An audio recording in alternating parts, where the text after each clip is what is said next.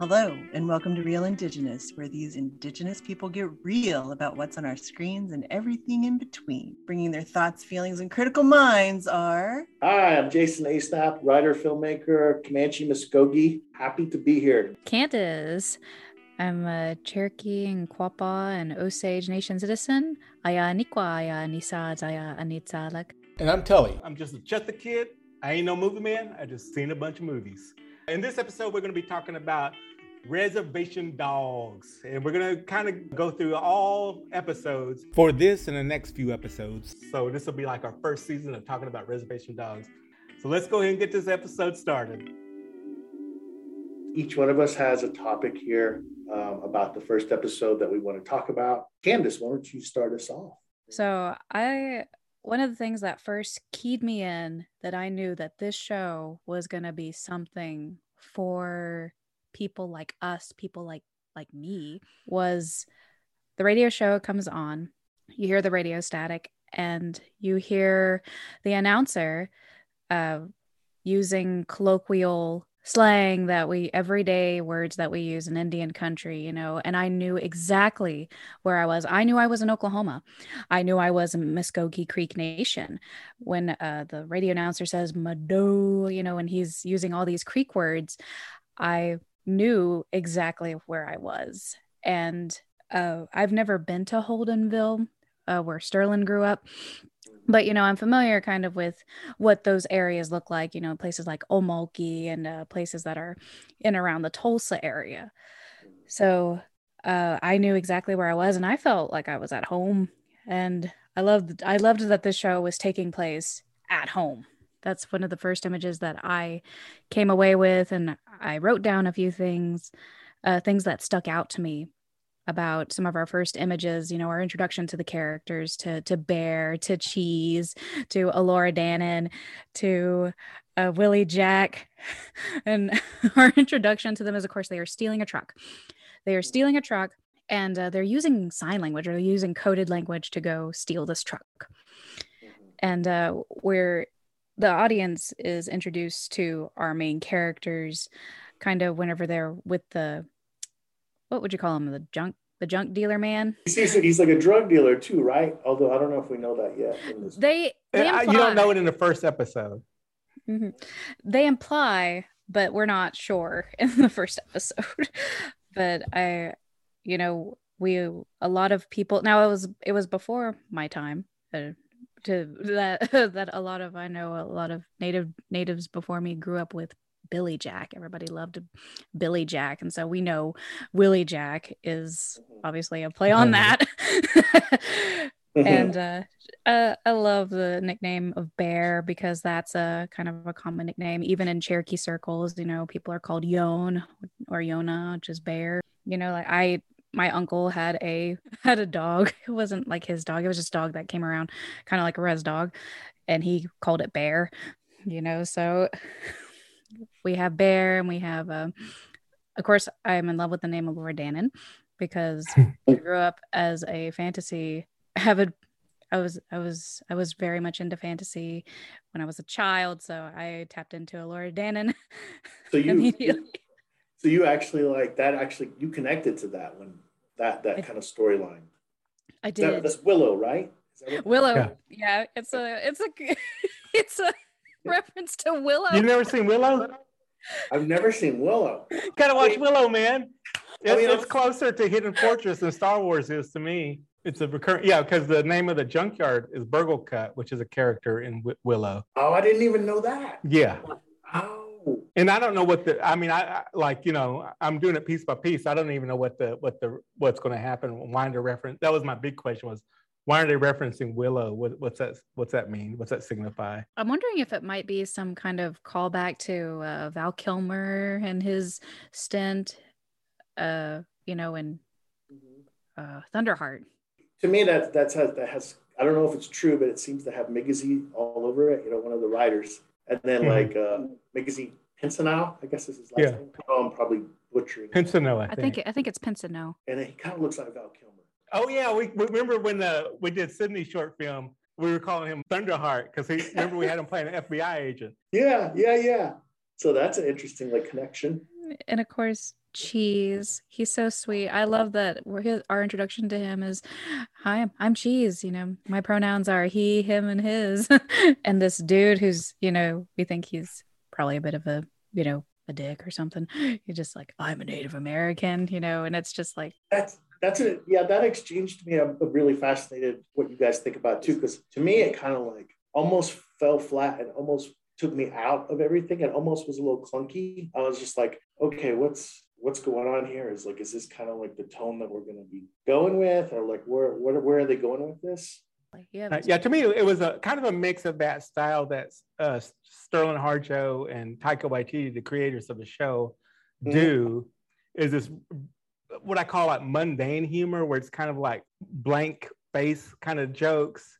But the guy saying I'm I'm a Native American just kind of to me it felt like that's a trope, right? Well, not a trope, but a, a common joke within tribal Indian communities. What I always saw it as is like this first episode to me was like just taking a just shitting out everything that we want to say when we have a, a movie or a TV show.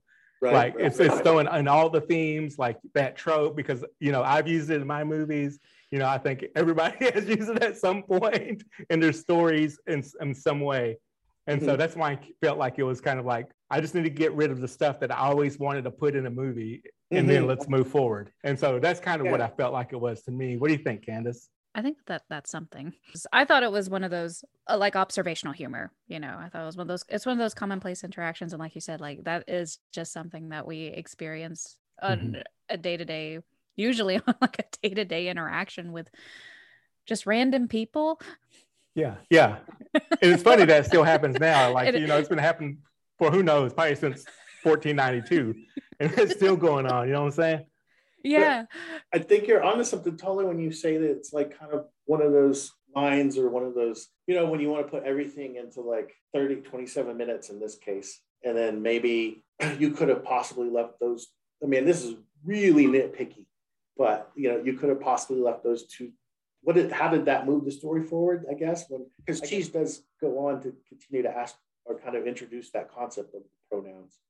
So I see where it does carry over to further episodes. Yeah, it just kind of felt clunky to me. It, it uh, the whole thing where he's like, "I'm a Native American." It's just like it just felt weird. I guess I see what he was trying to, I guess, get at. Like, here's a native, or here's someone. Like almost everyone in Oklahoma could say that. I guess.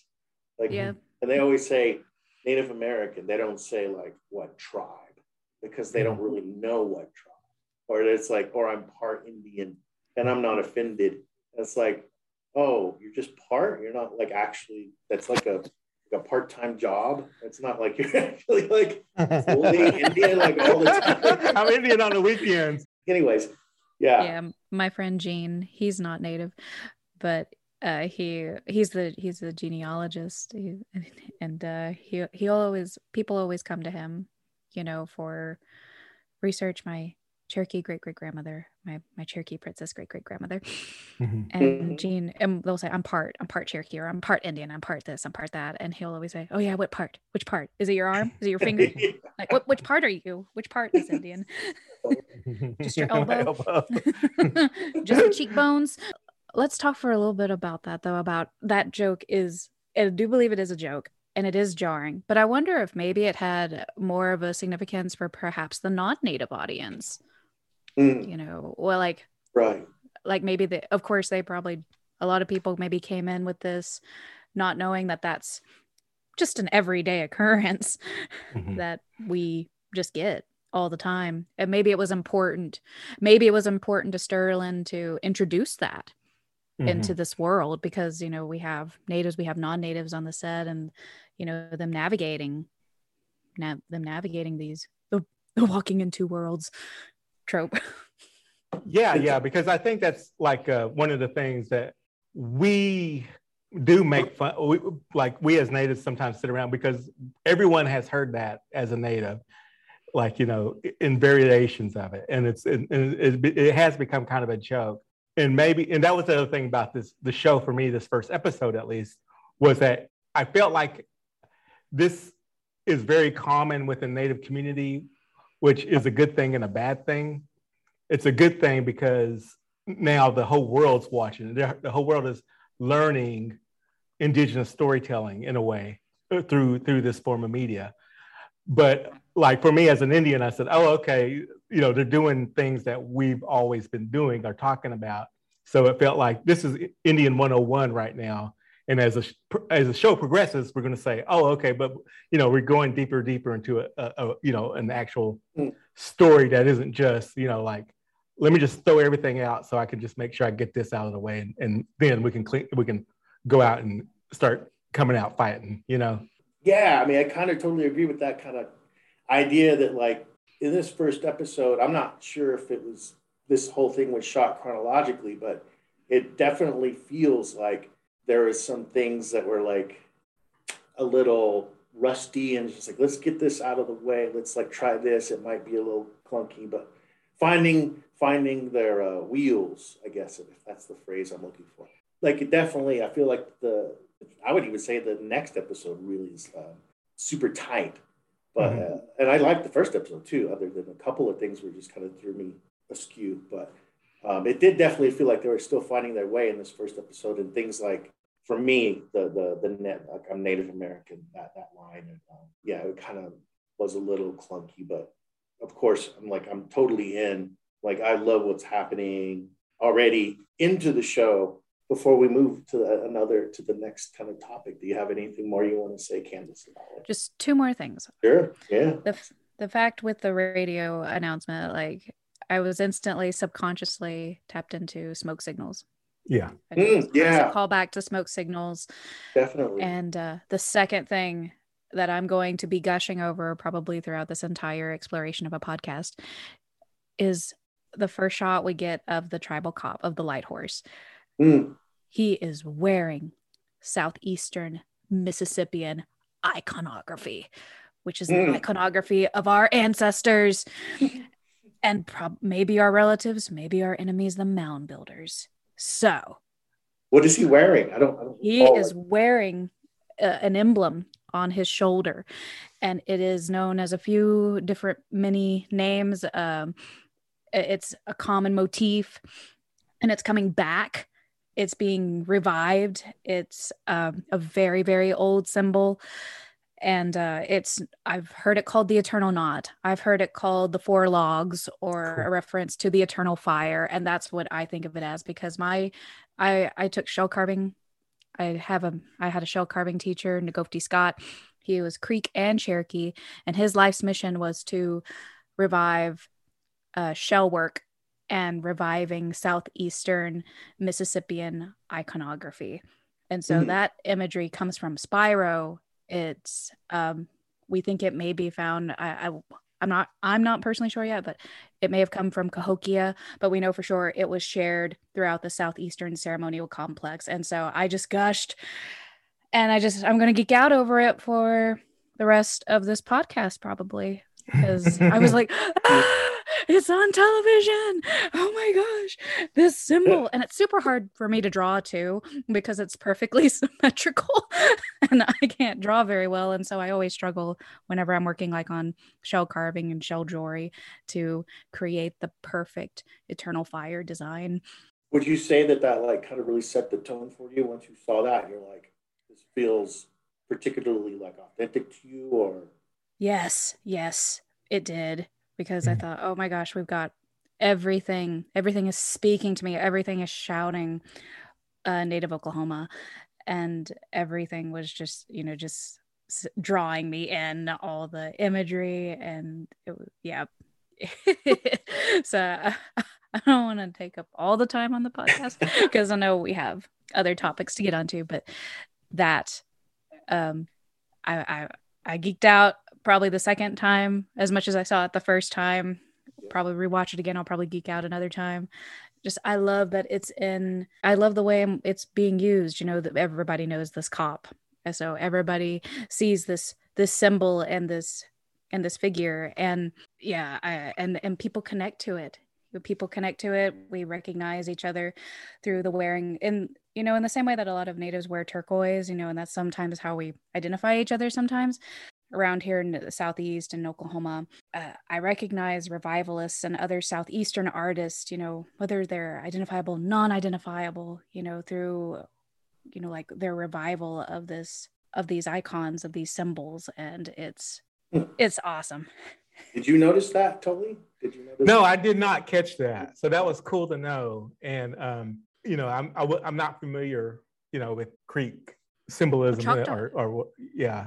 Choctaws And- use it too choctaws chickasaws Oh, okay, so I'll have to watch. southeastern I'll have to watch it again because I totally missed it. You know. the topic that I want to talk about, like the, the representation, I guess the self-representation of this Mhm. show, of the as it pertains to the first episode, is like when I'm watching when I'm watching the show and then I'm seeing like, you know, Indian people, contemporary Indian people, like young kids, all all ages and stuff. And it's just but knowing that it's written by Native people, directed, produced across the board. No, no nothing against Rutherford Yeah, Falls, yeah. nothing against that show at all, but we're not talking about that show. We're talking about this show. And uh, in particular, this show has across the board Indians from top to bottom, and even in the crew, and just like it's it's a very it's a very Sterling Harjo production because it's got like you know a lot of the same people on his films and probably a lot of the same crew, Oklahoma folks, a lot of people that we all know. Uh, yeah, shot in Indian territory. What I actually wanted to bring up is like you know because the the McGirt decision I see it on Twitter all the time. It's still being talked about. Um, was reservation this show Reservation Dogs was there was Oklahoma even a reservation? I think either it would have been in production when that happened, Uh, or it was before that happened. I remember when the auditions came to Tulsa, yeah. it was not a decision yet. Okay. I feel I feel like the show had really good timing because Oklahoma probably wasn't a reservation then, like officially. Mhm. or Mhm. show Sure. didn't exist.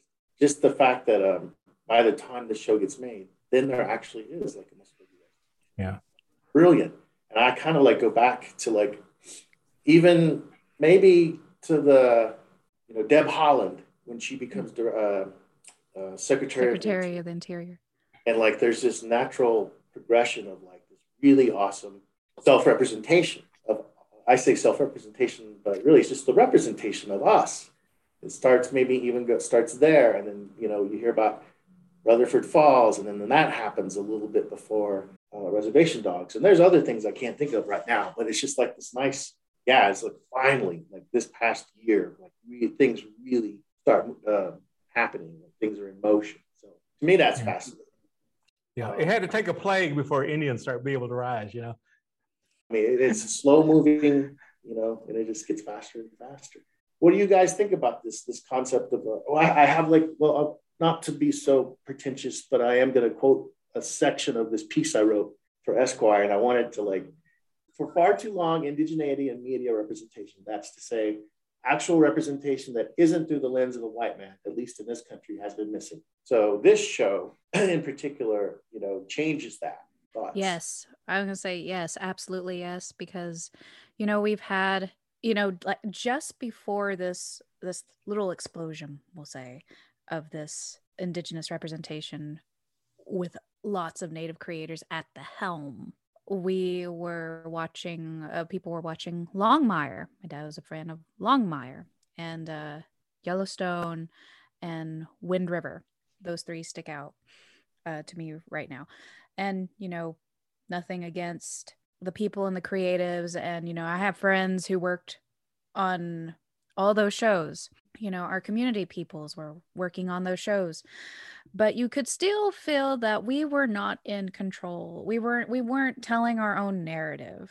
You could still sense that this we are still the quote unquote the the indian through the other's eyes you know longmire my my dad you know i love my dad he's a fan of longmire and it's because he's so hungry for representation Mhm. in media and so is my brother like he's a Mhm. fan of uh, yellowstone you know and they were all hungry for representation and that's why they watch these shows but i can't stand longmire no offense to all the people who worked on it but i just keep coming back to the narratives and i know um Yeah. Zahn McClarnon, you know he plays a great tribal cop in that too but i just i also i can't stand the non-native characters they just have this arrogance this assumptions they, they it's the same old same old you know oh it's the it's the cowboys versus the indians except this time you know now we're police officers now now know, we're I've- rival I've- police officers I've never seen the show. Can you tell me actually what the premise is? I can't even really tell you what the premise is. All I can say is that one day I want to do a parody of it. And he's a I- cowboy, basically. It's a He's a western. I mean, that much he's I know. Western. He's uh, a Yeah. marshal. He and he's dealing with you know crimes that happen outside of his jurisdiction, and that's where Zahn comes in, and um and uh, Lou Diamond Phillips. They're like his allies. You know, Who's not even actually native. who isn't native. Uh, he is Filipino. But there You always know- has to be like that native flourish to, to- Yeah. for, for any of these types of westerns. You need to have like for some local color. I want to one day write a parody of like some scenes from Longmire, you know, except it's Grizzle Lady Cop, you know, but it's Grizzle Lady Cop Marshall. It's a Grizzle Lady hmm. Marshall and how she, I would love to like write a parody kind of of Longmire, except I want her to be talking like Longmire does, you know, like she's drunk whiskey all day, you know, and, you know, but it's perfectly acceptable for our non native protagonist to not follow the letter of the law you know, and to kind of skirt around the rules every now and then.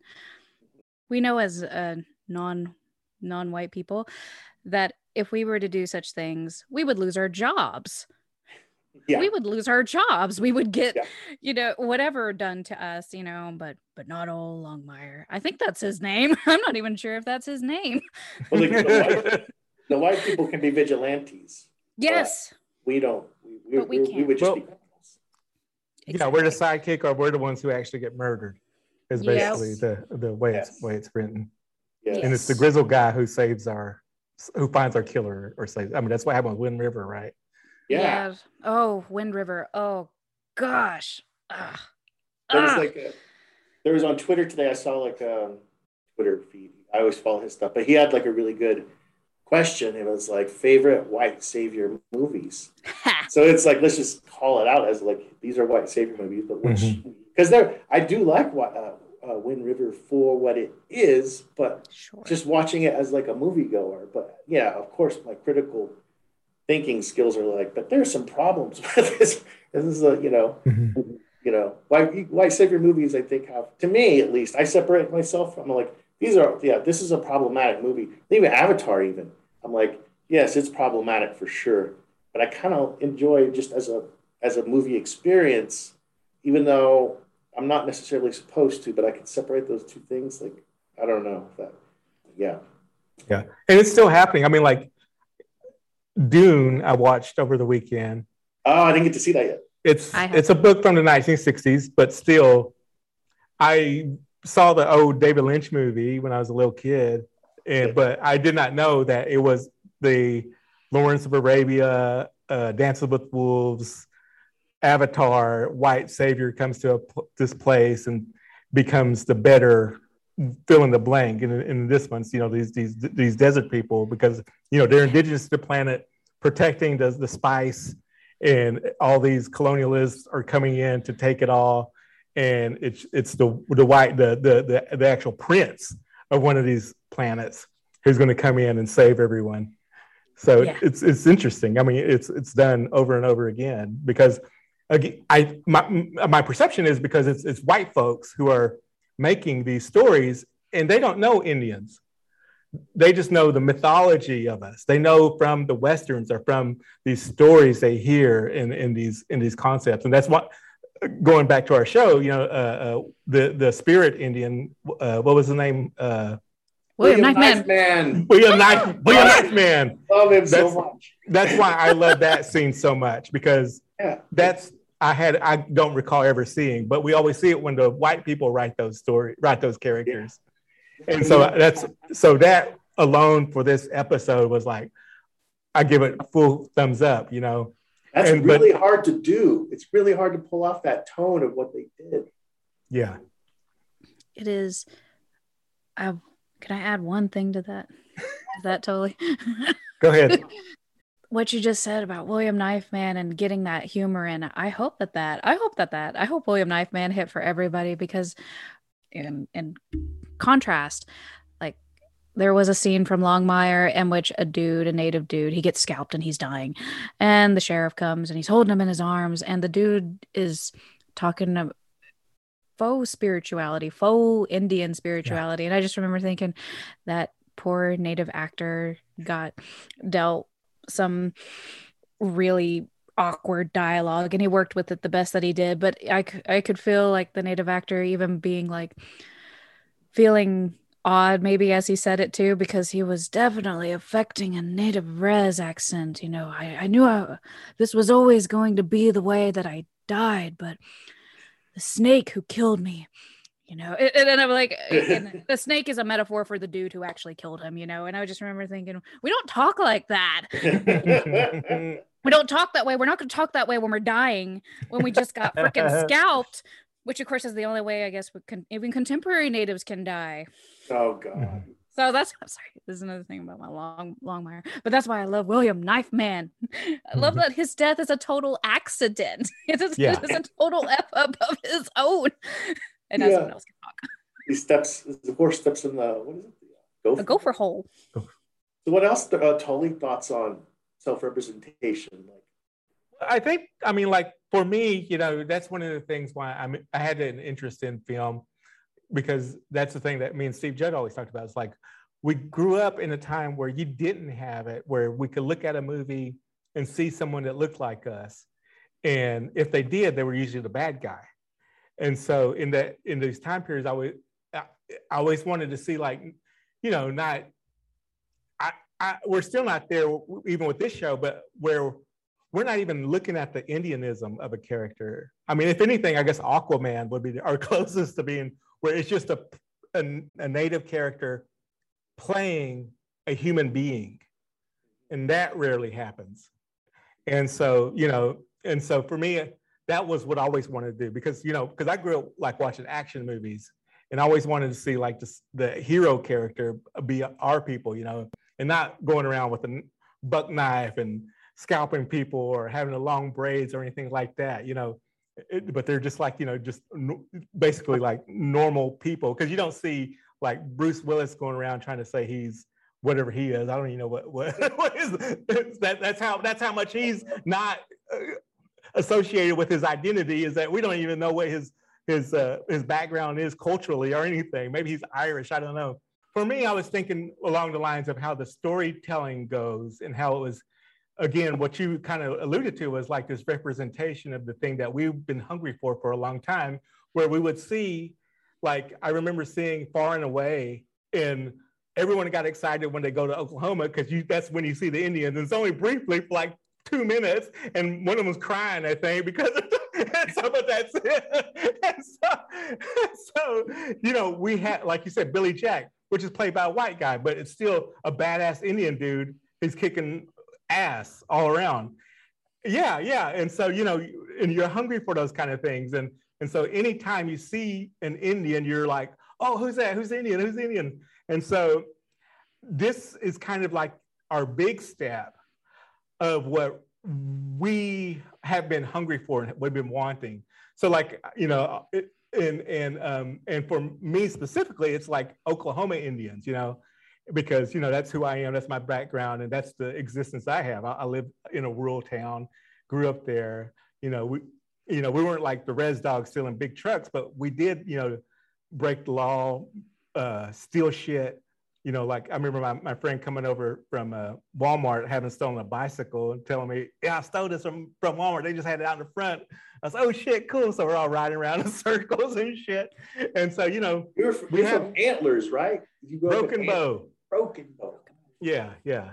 So yeah, I'm from Broken Bow, man. And so like, you know, those are the kind of things that we do. And it, it was with my cousins when we'd run around and do crazy, stupid shit.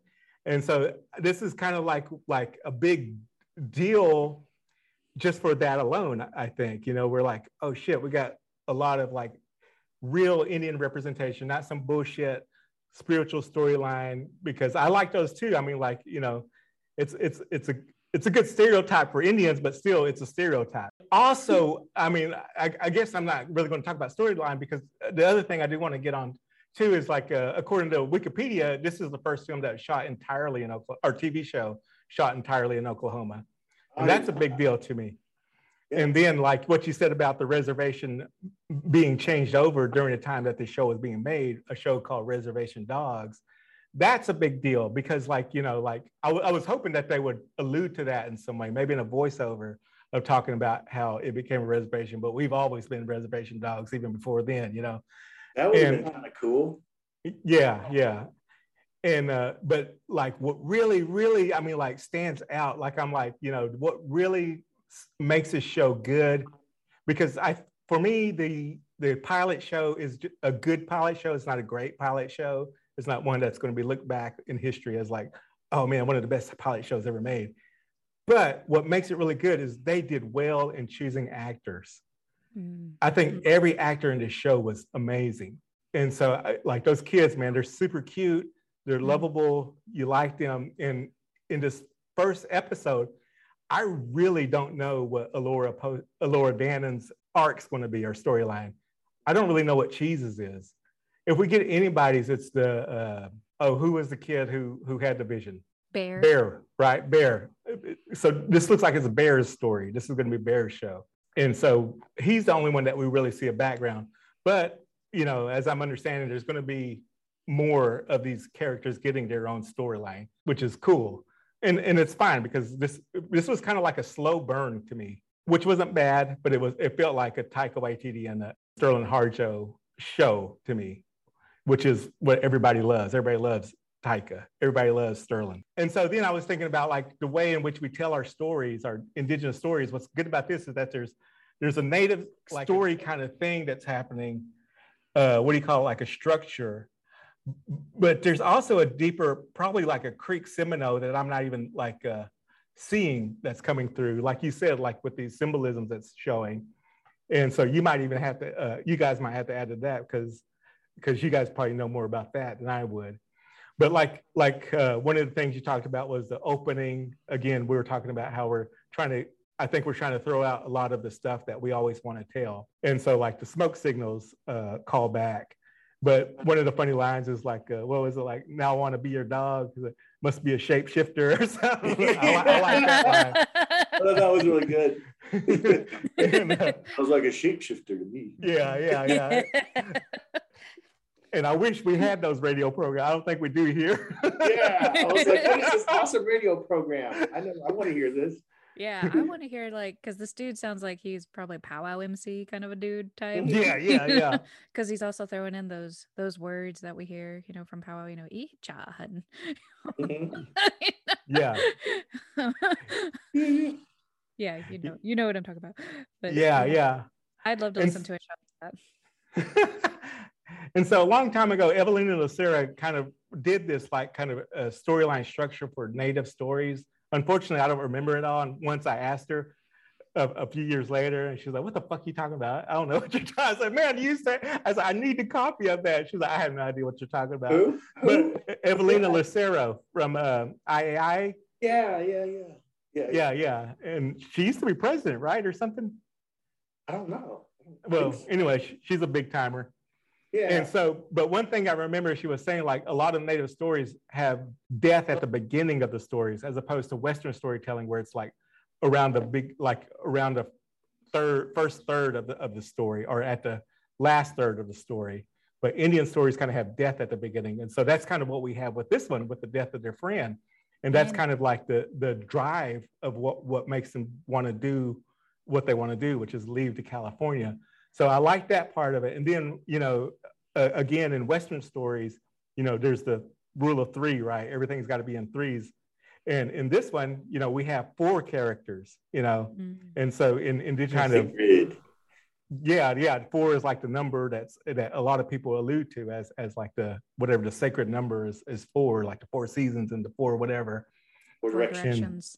Yeah, four directions.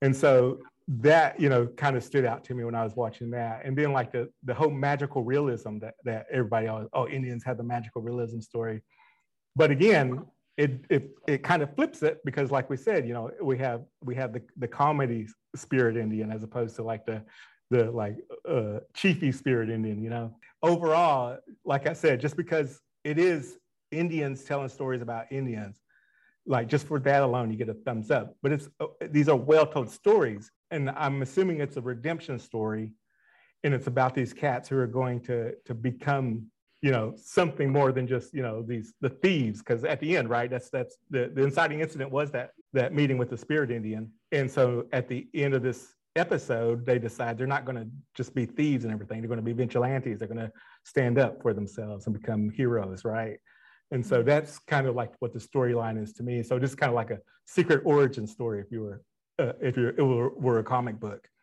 and so, what do you guys think about like this whole idea of like we kind of talked about it, how like you know white folks be telling our stories all the time.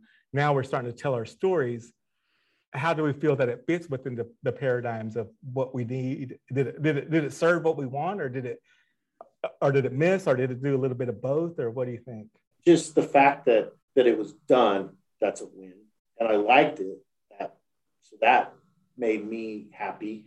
Since I actually enjoyed the piece of art that was put in front of me. It's it's you know it's difficult to make anything like film wise or TV wise. Mm-hmm. So I'm always in awe of when that occurs. It's even more. I get more awestruck that if it if it's hits if it's good because you know that's not you know those two things are not just because you make it doesn't necessarily mean that it's going to be good. So if those two things that's a that's also a win. I'm, I'm very um, hesitant to like put too much of like what I want out of something, right? Because I know a lot of people, and I've seen this happen. And in fact, someone I'm on Twitter a lot, I guess, because I'm going back to Twitter again. And some, I guess, some class is um, watching, and then I, I see a lot of people have these. And they, this person tagged me because they wrote, they read a piece that I did, and they're like, this is interesting article, but and then they go on to say, but it needs this, this, this, and this. Yeah. But I'm not not the piece, but like the show itself. Like they mm-hmm. want the show to have it has to have like um, black Indian representation. It needs to think back to like even something maybe Sterling said before, mm-hmm. not regards to this, but like, well, you should make that. Yeah. Because everyone comes to you as a filmmaker and like, you should make this story about my uncle, or you should make this story about. It's always like, and they come up to you like after you've had a screening for whatever, and they're mm-hmm. like, well, you should make that. That's the story you want to tell. But yeah. As an artist, you have preoccupations and interests and things you don't even know you're preoccupied by, and that comes out in work. And you don't really have control over that, really. And you just hope that it makes sense to people. Yeah, I have a really, I'm really hesitant to like to put on a piece of work what like if it, if it speaks to me i'm happy about it. But it's like i, I don't yeah. want to assign it needs to have this this this this. Yeah i think that's true because like you know and that was the thing that sterling said when people would come up to him and say you know I, that's not my experience. Here's my experience. He said well you should make a show about your experience or a movie or, or whatever you want to do. And i think that's a legit uh, response because yeah. we don't always have the experiences. We don't always feel these connections, and that's okay because the real thing is is it a good story? That's at the end of it all. Is it a good story, and did it did it did it entertain you at least for that thirty minutes or so that this show ran? And those are the things that you got to ask because I'm watching like Guardians of the Galaxy, and I love that show. I, I, I love that movie. It's not my experience, I never, but it, it connected to me on an emotional level, and it connected to me on a fun movie level and this is kind of what this does. It's kind of it, there because there are good, and even as we get on later, you know, there's going to be some good emotional moments that happen that we get to have deeper understandings of these characters. And to me, this is just like kind of like, all right, we're just going to kind of give you the Indian world and kind of like let you kind of see what we do, and then we're going to start making shit real. It's kind of how I felt this first episode was. Yeah, yeah, those are those are good and valid points because I initially like i wasn't sure if i was gonna like the show like and i like sterling and i love you know i really i like sterling i like taika i've always liked their stuff but i was wondering where was it going to hit you know because it could have been a big miss too.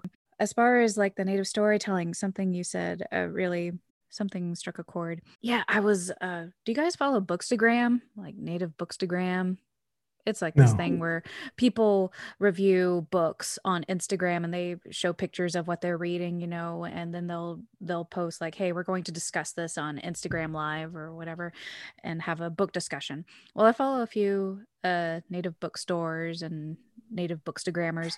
And one of the things that one of the I wish I could remember the the handle and the hashtags that way. I can give them a shout out. I'll I'll find it later. But one of them was saying that in contrast to western storytelling a lot of native stories like instead of dealing with plot and focusing on plot and things that must go plop plop ploppity plop be all nice and neat and plotty like hmm. is that native stories will sometimes focus on just characters or a theme and i found that to be true of sterling's storytelling hmm. because is sterling self-taught He went to OU. Did he graduate? I don't think he graduated. But he was in the Sundance program. He was in the program. Sundance program. He uh who was it? Jim Sheridan was his mentor. yeah okay And Jim Sheridan is is a independent and he's kind of does kind of not straightforward storytelling either. So that probably Yeah. helped them too. He's been Because I- trained. Sterling's been Mhm. trained. Yes. And same with I Taika. Taika went through the program too. Yeah, yeah. I figure, you know, I've, of course, of course, the guys were probably trained and mentored, but I did like uh, I watched Mekko uh, not too long ago with my dad because dad mm, says put on a native movie, and you know, and to him, native movie is, um, you know, maybe it's Thunderheart or something like that. But I was like, no, we're gonna. Yeah. And I was like, you know, I want to watch some of Sterling stuff. And so I put on Mekko.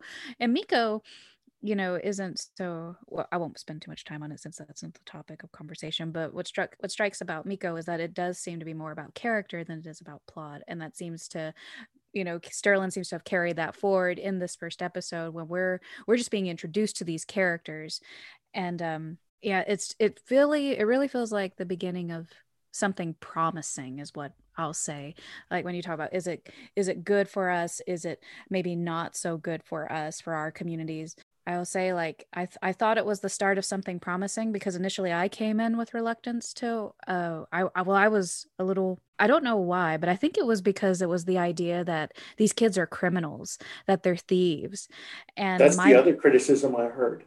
Yeah. Yeah. Uh, that I've heard that criticism and I and I I understand. My both my parents were public school teachers. My mom taught in Marietta at Stilwell around the time that the Bloods and the Crips were very popular and my mother would come home crying because she was worried that her children that she was teaching were going to become baby gangsters and die before they turned 18 you know and she was teaching what sixth graders? Maybe you know this was a legitimate concern that she had this is my mom who's a native teacher a native american woman teacher going into um, stilwell oklahoma which you know is uh, has a it's one of our most underserved communities uh, probably in within the cherokee nation jurisdiction even though i have fond memories of growing up there uh, i didn't realize that there was all that trouble because i was just a kid but I understood uh, some. I think that's where a lot of that hesitancy came from. Is that you know this? I I was worried that what if we were going to struggle again with that stereotype that Native kids are thieves and that they're we're troublemakers, you know, or that we're we're gangsters or baby gangsters or whatever, and we're just just trying to make trouble for everybody, and we don't do any good or care or give a crap about our communities, you know. But I I did trust Sterling and Taika to not do that you know because I, I had seen their work before and i thought okay i'm gonna I'm, I'm gonna give it a go and even if the kids are criminals i'm going to trust that there's gonna be something there's gonna be something worthwhile there. And i wasn't disappointed because i loved the kids. I loved them. I was like oh these kids these kids are so cool. Yeah they steal stuff but they they feel bad about it later. Yeah, and that's a good thing you said about like again the the tr- the native storytelling concept is like, you know, uh, Jason and I kind of went through the Disney program where it was you know more of this Disney style of of of, of writing that they kind of push of this structure. You got to follow this the, the the film structure of the first, second, third act. But when I teach like classes, I say like I'm the kind of person who wants to who likes a theme. I always want to, when I start writing, I want the theme first. I got to know what the theme is. And then like also like when I am writing towards like a non for you know a non-native as an editor, there's always this push of like where I'm trying to write this story where it's just an Indian in a normal situation, not in an Indian situation. And the question is always that, but how does this relate to your to your tribe? How does this connect to your people? and it's like, uh, how does getting gas at a gas station well, I think what's funny about the ABC program is like they would kind of, they would kind of like they were there to like help get that unique perspective. But at the same time, when I was, uh, they were like, well, don't be too specific. Don't be too native because no one's going to get it. We got to sell commercials. So it's yeah. like, you know, this, it's got to speak to everybody. And I'm just like, that, that confused me. And it's, that was always my issue when people wouldn't, it had, we, Indians always had a hard time selling a movie, selling a TV show for that specific reason because the non-natives were always scared they were like because it was not something that fit within the paradigm of their storytelling. So it's always these people like sterling who, who had to do an independent movie for i think he did for like 40000 his first movie. And like blackhorse who had to do his movie real love you know? And so there's like uh, uh all these cats who have to like just DIY it. And because they want to tell their specific story that relates to them. But i always say like you know we as movie audiences train ourselves to learn these storytellings. So when we watch Wong Kar Wai or something, you know, it has some cultural specifications and it's very artsy fartsy, but you know, you can understand what's going on. And, and that's what I always felt like, because story doesn't change. Story is always a story, no matter how you change it. Or, you know, like the French New Wave cats, you know, they wanted to change around the story, a way in which movies were told and one of the quotes was like, you know, a movie is always a beginning, middle, and end, but not always in that order. And that's what I'm hoping that you know these these these new wave of indigenous filmmakers, which isn't really that new because a lot of us have been around a while, but just because you know this show has really gotten a lot of like love and feedback that this is the one that everyone's focusing on. And that, that was one of my jokes too. I was like, they're like, the first like indigenous TV show, and I said, I, guess people in Canada and in New Zealand and Australia are like, say what? yeah, yeah. United in the United States. We'll yeah, yeah. and it's not even actually the first because uh, Rutherford Falls would kind of be maybe I don't know. They could have yeah, because that's Sierra and she's she's yeah. Danae.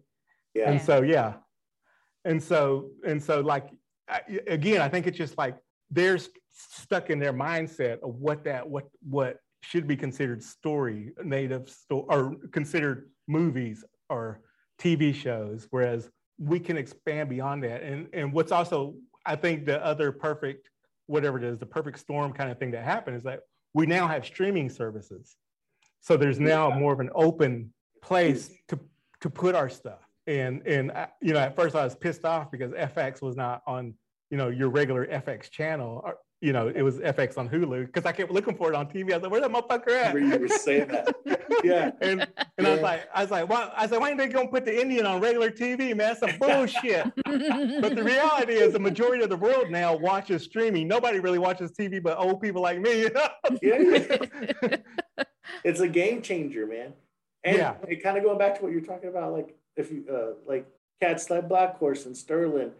Uh, Megazines, you know, these the uh, friends of ours, they, we've known them, and this is actually the first time they're really making money. They've mm-hmm. been at it. We've all been at it, you know, for a long yeah. time, and they they've been at it for a long time. And this is the first time. Like I think Sterling had that uh, Marc Maron interview where he was just like saying, yeah, he was doing all these. He's been doing movies and all this, you know, these these different projects, but he hasn't made any money at it. Like yeah. this is the first time he's actually making. This is and not overnight sensation. It is. It is not. Right, right. I mean, that cat's been, you know, since what 2006, maybe 2005, when he did Four Sheets. Yeah, and then he was showing those short films at uh, OU when I right before I left. Yeah, that was like two. Yeah. Uh, moved here, I should say, to New Mexico. That was like 2004. Yeah, and I remember when he he was out of that Sundance program. He's uh, in in Austin selling shoes, and we're like, oh man, know? yeah. And so it's like, it's cool because, you know, we're like, you know, they say Indians are one degree of separation.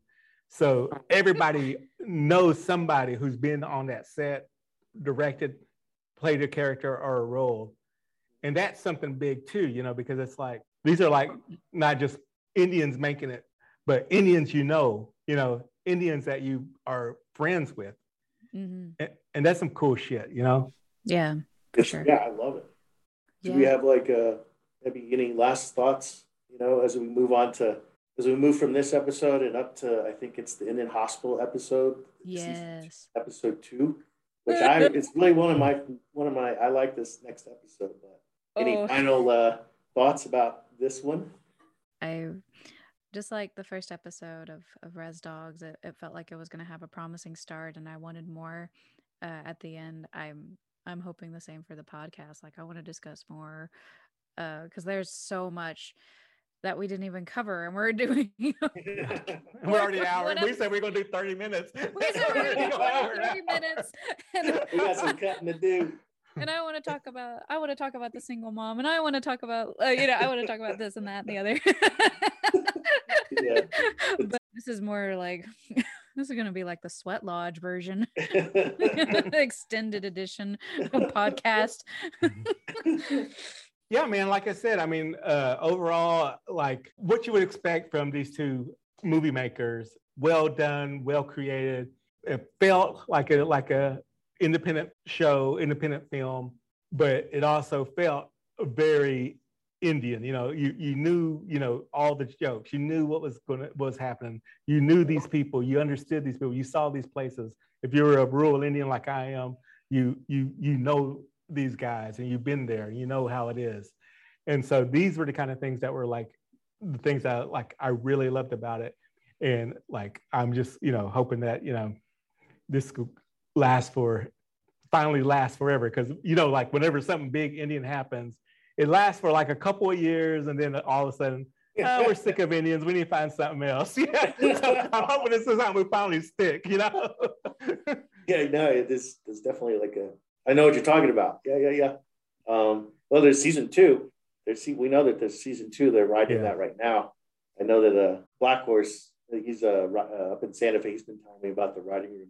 Yeah, I also, I also, I also hope it's not a trend that. Yeah, as we've seen over and over, it's like Indians used to trend every. I think it was like 20 years. I want to say when I was at, at OU. They're like, oh yeah, every 20. The professor Geary Hobson was like, yeah, Native American or Indians trend every. He might have said 10, but I want to say 20. I was like, man, that's a big chunk of time for that's like, like for that to circle around. So hopefully it's not like yeah. that again. Hopefully we can keep the trajectory moving. Excellent first episode. Good job, Yeah. Chase Snap. All right. All right. Thanks for listening to today's podcast. We had a good time, talked a lot, talked about some res dogs, fucking res dogs. Uh, on my left is, Hey, Jason, I'll see you guys next time. on my right, Candace and I'm Tvli. Hey, thanks for listening. We'll catch you next time. Same Indigenous time, same Indigenous channel.